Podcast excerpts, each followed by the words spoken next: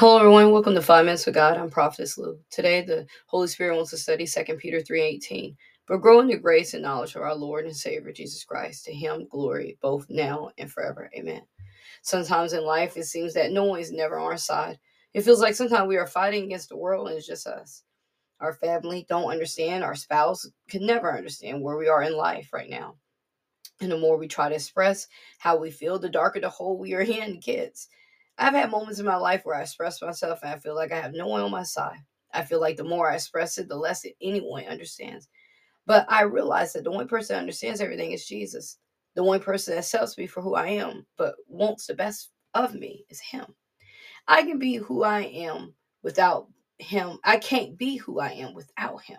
I honestly don't have the strength or the know how to do it. A lot of times I constantly asking God, please show me the way, show me through your will or, or not my will, but your will, because I want what I want is immediate answers. I want immediate clarification.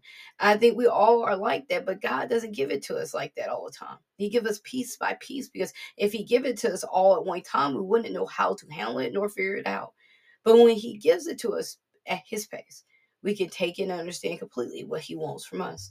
Second Peter 3:18, but grow in the grace and knowledge of our Lord Jesus, Lord and Savior Jesus Christ. To him glory both now and forever. Amen.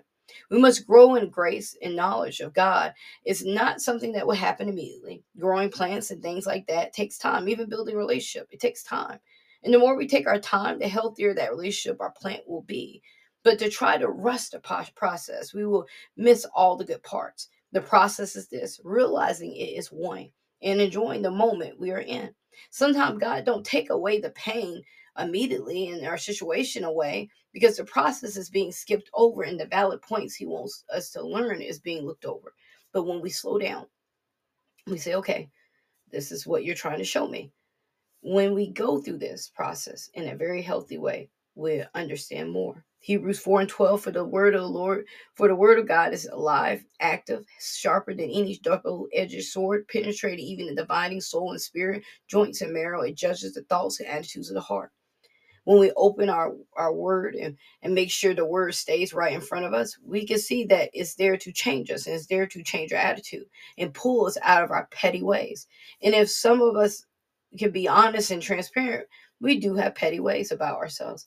And if we are honest and true and allow it to penetrate us, we will see the word is trying to show us how to live a pure and righteous life.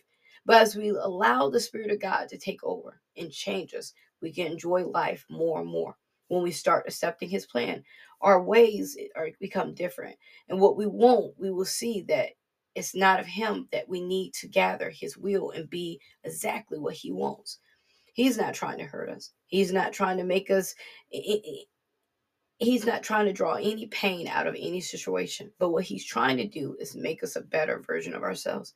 And it's hard to stop being petty sometimes. It's hard to stop being angry. It's hard to stop being mean. It's hard to be compassionate sometimes. It's hard to be kind sometimes.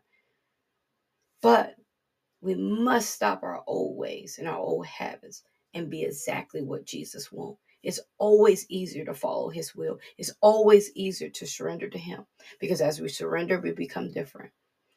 Let's pray. Heavenly Father, we thank you. Thank you for the word, Father God. Father God, help us to grow in grace and knowledge of you. Help us to understand what you're, you're, you're trying to show us, Father God. If we keep missing the point, Father God, show it to us, highlight it. Father God, show us what we're doing wrong. We don't want to ever make you angry. We don't ever want to quench the Holy Spirit. But Father God, show us what we're missing.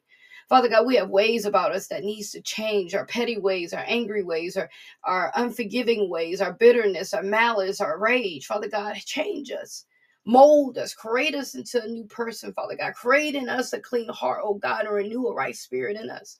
Father God, we just thank you for your grace and mercy. We thank you for sending your son to die on the cross for our sins. Father God, make us better each and every day, Father God. We thank you for the favor you have given us and our family, Father God. We thank you for the jobs that we have, the food on the table, the clothes on our back. Father God, we thank you. Father God, we ask you to help us to be humble. Help us to see that we need to change. Help us to read our word. Help us to understand it. Help us not to glaze through it, but to apply it. In Jesus' mighty name. Amen. I'm Prophetess Lou. This is Five Minutes with God. I pray you all have a blessed day. Remember, Jesus loves you. I love you too. Remember to like, subscribe, and follow on any platform. Remember to share with family member or friend. If you could, please share on your social media. Thank you. Be blessed.